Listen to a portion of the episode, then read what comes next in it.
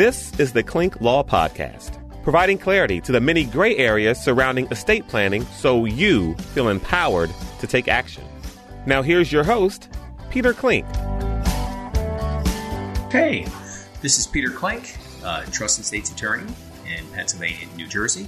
Happy to talk to you today about, well, death and taxes.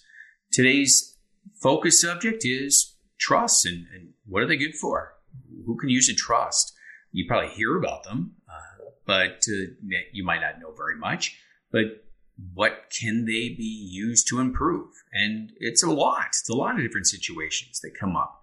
Now, remember, you can always talk to your trust and estates professional, see if how it fits or how it can help you. But here's some examples of things that come up often in my practice. And the primary one is, of course, protecting an inheritance from divorce or lawsuits or uh, bankruptcies, all those things.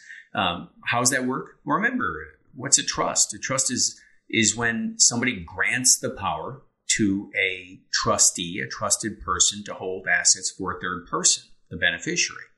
And if it's done correctly, you're the grantor, let's say, or your parents the grantor. They transfer the assets to a trustee. That could be you, if your parents name you, or your kids, if you name your kids. And then at that point, you've created this, this entity, this like living being in our system. It owns the things, not you, not, not the beneficiary, not the trustee. And they're being held for the benefit of the beneficiary, right? So you have a grantor, trustee, beneficiary. So if you die, you form a trust for your children. The trustee holds the assets for your children. The children don't own them. They benefit from them. They could even be the trustee over them, but they don't own them. So if they get divorced, it's not marital property. It's, it belongs to the trust. Trustee can use it to benefit them, but their creditors or spouses can't get the assets. So there you go. That, that's the most common use of a trust. And it's usually set up then when the person dies. It doesn't affect them while they're alive, right? It's uh, it, just something that there's just really little downside to. But there's more. Uh, what happens if you're getting married? Well, if you're getting married and you want to segregate your assets very clearly as to what's separate property? Well, a trust can be used to do that. You could do this with a revocable trust, one that you can revoke and take the assets back. Doesn't help you with creditors, doesn't help you with taxes, but it does help identify assets very clearly. The things that in the revocable trust can be identified as your separate property. And then, should you ever get divorced, well, you know, it's very clear what is the separate property. It's the things that are in this this trust. Uh, you can also do this with an irrevocable trust, but it's a little more complicated. Probably better to make sure that that's a good fit for you in that specific situation. If there is a divorce, a trust can be used to diffuse the fight, so to speak often in a divorce, uh, one of the things, especially if there's younger children, is a life insurance policy. It's pretty common for somebody to say, uh, well, I want you to take out life insurance so that if you die, the kids have enough money. Well, if you come to an agreement about that, fantastic. But then, of course, the divorce is finalized. Who owns the life insurance? The, the insured spouse. And then the spouse out there that doesn't have any ownership is starts to wonder, right? they're concerned. Like, is that policy still there? Uh, is it being paid? Has the beneficiary been changed from the kids? And then you call up that other spouse and they won't talk to you. Ah, you know, what a pain. Uh, what are you do? Go back to court, drop thousands of dollars to make sure everything is still the way it's supposed to be? Or do you wait until they die and find out if they really did keep things the way they were supposed to? Well, instead, form an irrevocable trust for the kids. Both parents can be trustees. That way, you both know the policies in place. You both know the beneficiary is still the trust. All the questions are answered. Uh, you don't even need to speak to each other, right? Uh, it diffuses that potential fight, right? There's also trusts are great things to take care of people who are uh, government benefits, special needs people, people with uh, disabilities that are on government benefits that are needs based. Uh, setting up a trust while they're alive or you know, when, when you die, that holds assets to make sure that they have the benefit of the trust, but they're not disqualified from their needs. It needs uh, some very precise language that the government puts together, but uh, doing it that way can give them a lot, a lot better life than otherwise while still on their benefits. And the government's totally fine with that, guys. Nobody wants a, a kid to be on just government benefits. So if you follow the rules, uh, you can set things up, and the government's completely okay with that. Another way uh, trusts are often used is to hold life insurance. Typically, life insurance uh, being subject to federal estate tax, the reason why you're doing it is you have an estate large enough where you're worried about paying that tax. So instead, you move the life insurance out so that when you die, the trust owns it, not you.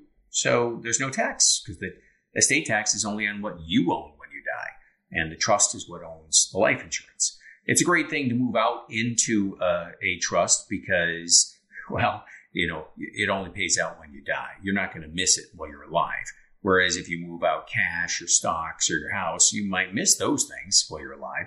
But life insurance, uh, you know, that's okay. There's also planning you can do with charities. If you have a favorite charity that you spend a lot of time with and support, uh, they'd be happy to walk you through those details too. Setting up a, a trust so that you have an annuity during your lifetime, uh, but then the money goes to charity or they get the money and then eventually what's left goes to your children. There's a variety of ways to handle these trusts. Uh, they differ depending on your specific needs and what you have. So there's a lot of ways where you can look at that and, and decide. There's also what are called IRA trusts. These are trusts that are approved by the government that when you go someday, if you have a child who's too young or perhaps just for any number of reasons should own a qualified plan, an IRA that you leave them, then you can set up this specific type of trust to hold it. It's, it's all blessed by the government. It extends the IRA after death for the maximum amount of time that it can be sheltered or deferred before it has to be liquidated. It's a good deal, especially again, you have a minor child or a child with special needs or a child who just really just isn't done cooking yet, right? Shouldn't be owning anything at that point. And you get to pick the trustee that manages it, takes care of it, runs it, just is apart from your child so they don't lose it. And remember, all these trusts that we're talking about, they can be very specific and say assets are supposed to go very for very specific purposes, or they can be very broad. And I favor broad in general because after a while, the world will change. Who knows what's really going on out there? If you are too narrow, the reality is at some point, what sounded great to you is just not going to make sense anymore. And that's when you, you need to move on and, and make changes, but can be very difficult if you made the rules so that uh, they can't be changed, or at least not very easily. So trust also can be used to uh, help people who are getting Alzheimer's, like losing their memory or being taken advantage of. There's a lot of elder fraud out there. You know, it's a terrible thing, but it's a reality. Uh, and if uh, somebody in your family or yourself maybe could become a victim of being ripped off by somebody over the phone that you know you just you believe what they said and, and now the money's gone, a trust can help that. Uh, your kids or somebody you trust can help run it they're the ones who send the checks out and pay the bills. You're the beneficiary, right? You, are not you're not out of money.